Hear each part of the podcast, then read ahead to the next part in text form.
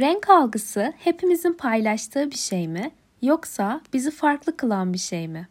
İçinde yaşadığımız kültür, düşünce sistemimizi, dünyayı nasıl algıladığımızı, nasıl anlamlandırdığımızı etkiliyor mu? Farklı dilleri konuşanlar renkleri farklı mı görürler?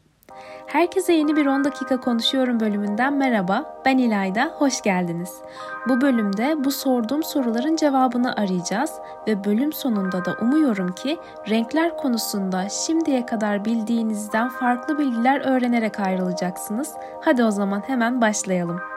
En başına yolculuk yapacak olursak bu soruların ilk ortaya atılışı 20. yüzyılın başında uzak ülkelerde keşfedilen taş devri kabilelerine yönelik ırkçı yaklaşımlara bir tepki olarak gerçekleşmişti. Bu insanların bazı kavramlardan habersiz oluşunu onların insandan daha aşağı yaratıklar olduğu şeklinde yorumlayanlara karşı dilsel görecelik hipotezi ortaya atıldı. Bu hipoteze göre çalışmayı yapanlar diyor ki İnsan düşüncesi konuştuğu dilden etkilenir.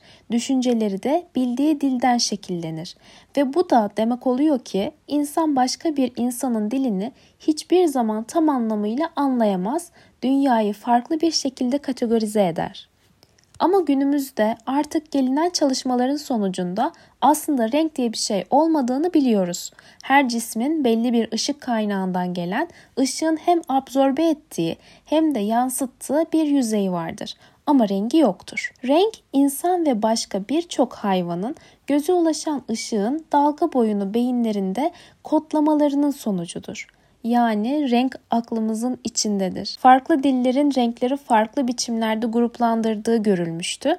Örneğin Türkçe'de mavi, yeşil, sarı ve benzeri birçok renk adı varken Papua Yeni Gine'de yaşayan Dani kabilesinin konuştuğu dilde sadece iki renk adı vardı. Mili ve Mola. Mili siyah, koyu, soğuk anlamına gelirken Mola, beyaz, açık, sıcak anlamına geliyordu arkadaşlar. Zaten dışarıda deneyimlediğimiz dünya aslında gerçekliğin kafamızın içinde yeniden inşa edilmiş bir versiyonu. Yazar Will Storr renklerin bir yalan olduğunu, beyinlerimiz tarafından uydurulmuş bir dekor olduklarını söyler.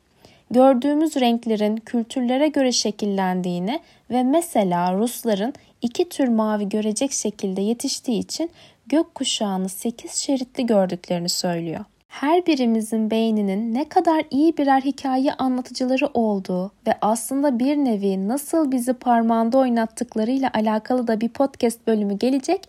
Onu da kaçırmamak için takipte kalmayı unutmayın hatırlatması yapıp konuya devam ediyorum. Mesela hemen gökkuşağı örneğinden devam edelim. Güneş ışığının su damlacıkları içinden geçerek kırılmasıyla içindeki bütün dalga boylarının ortaya çıkması sonucunda oluşuyor gökkuşağı. Ama baktığımızda içindeki belki yüzlerce kırmızı rengi tanımıyoruz da kırmızıdan turuncuya geçen yeri algılamak konusunda daha hassas gözlerimiz. Hatta böyle ilkokulda gökkuşağını nasıl çizdiğinizi hatırlayın. Farklı farklı renk bantları halinde çizerdik. Böyle mavi, yeşil, mor diye. İşte buna kategorik algı diyoruz arkadaşlar. Kategorik algı olmasaydı belki yüzlerce çeşit kırmızıyı tek tek tanımlamak gerekirdi. Bu durumda anlaşmak ne kadar zor olurdu.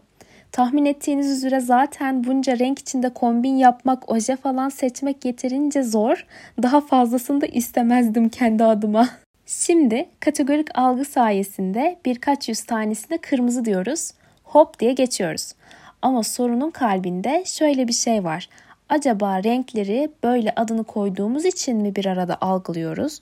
Yoksa böyle algıladığımız için mi onlara belirli isimler veriyoruz? Tam bir yumurta mı tavuktan çıkar, tavuk mu yumurtadan sorusu. Bu bizi psikolojideki klasik sorulardan birisine getiriyor. Yani hangisi önce geldi? Yine mi psikolojiye giriyoruz İlayda? Aynen öyle. Hem de nasıl giriyoruz? Bağlayın kemerlerinizi. Az önce bahsettiğim sadece iki renk adı kullanan Dani kabilesine dönecek olursak acaba onlar da gökkuşağına baktıklarında bizim gibi mavi, yeşil vesaire gibi bantlar halinde mi algılıyorlardı?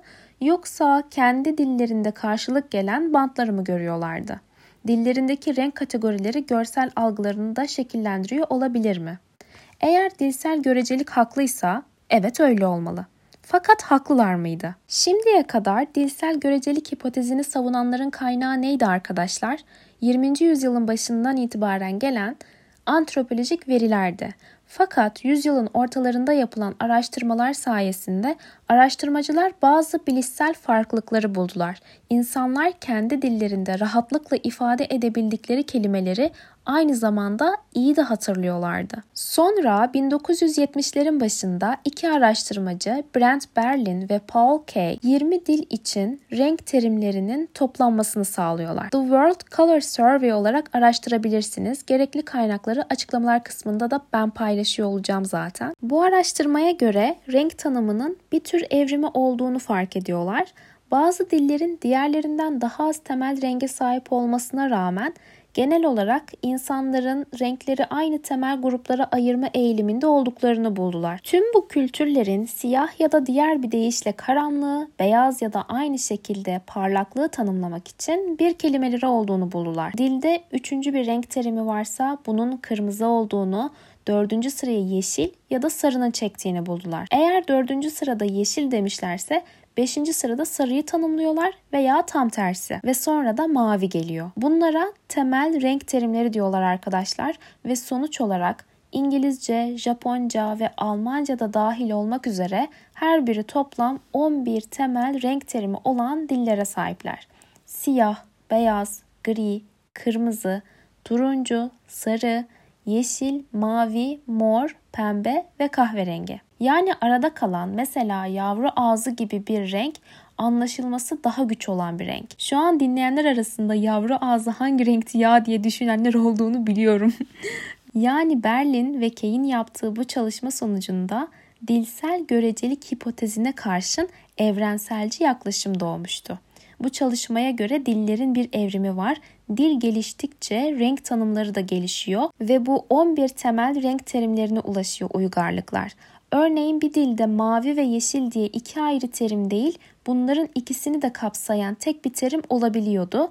Ama bu dil evrimleştikçe bu iki terim birbirinden ayrılıyor ve bu dilde de diğer tüm dillerde olduğu gibi mavi ve yeşil kategorileri birbirinden ayrılıyordu.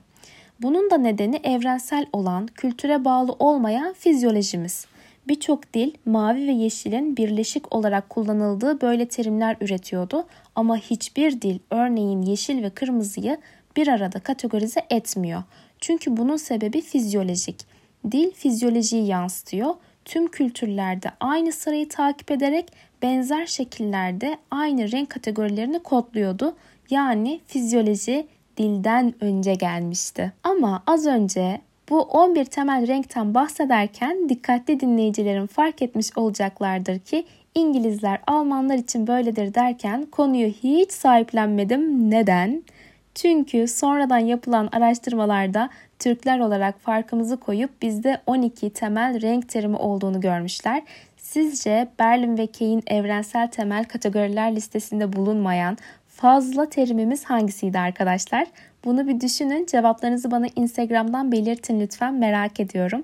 Birazdan bölüm sonunda açıklıyorum hangi renk olduğunu. Siz de bu esnada yürütün tahminlerinizi bakalım. Dillerin evrimi sayesinde renklerin de evrimi olduğundan bahsettik. Burada başka bir genel kültür bilgisi daha vereyim size. Eski Yunanlılar müzik notalarından renklere, haftanın günlerine kadar her şey için 7 rakamının özel bir yanı olduğuna inanıyorlardı. Bu yüzden Yunan filozofu Aristoteles 7 temel rengi siyah, beyaz, kırmızı, sarı, yeşil, mavi ve mor olarak sıralamıştır. Bir başka örnek mesela portakal ağaçlarının Asya'dan Avrupa'ya getirildiği 1500'lere kadar İngilizce'de portakal için bir kelime yoktu. Bundan öncesinde bu rengi kastetmek istediklerinde yellow red ifadesini kullanırlarmış. 1600'lerde Newton gökkuşağına artık geleneksel olan kırmızı, turuncu, sarı, yeşil, mavi, indigo ve menekşe olarak listeleyerek 7 geleneğini sürdürmüş. Bahsettiğim konularla alakalı ilgili linkleri aşağıya bırakıyor olacağım arkadaşlar. Daha detaylı bilgi edinmek isteyenler inceleyebilirler. Dil ve düşünce arasındaki ilişkiyi anlamak için eğlenceli bir konu olduğunu düşünüyorum. Bu arada size sorduğum sorunun cevabı lacivertti arkadaşlar. Türkler olarak biz diğer kültürlerden farklı olarak laciverti de temel renk terimlerinin içinde kategorilendiriyormuşuz. Berlin ve Kay'in 11 terimlik evrensel listesine bir 12.sinin eklenmesi kuramın yanlış olduğunu göstermez tabi. Belki lacivert de bir gün diğer dillerde karşılık bulacak. Çünkü o da evrensel bir kategori. Berlin ve Kay sadece sayıda yanılmış olurlar bu durumda ki bu da normal. Çalışmalarında hiç Türkçe konuşan yokmuş çünkü. Ben İlayda. Bir bölümün daha sonuna geldik. Beni dinlediğiniz için çok teşekkür ederim. Bölümü sevdiyseniz takipte kalmayı unutmayın. Çünkü bu bölümü pekiştirecek farklı temalarda yolda. Eğer keyif aldıysanız arkadaşlarınıza da önermeyi unutmayın. 10 dakika konuşuyorum podcast Instagram adresinden her zaman bana ulaşabileceğinizi unutmayın. Bölümde sorduğum renk tahminlerinizi de bekliyor olacağım. Sonraki bölümde görüşmek üzere. Kendinize iyi bakın.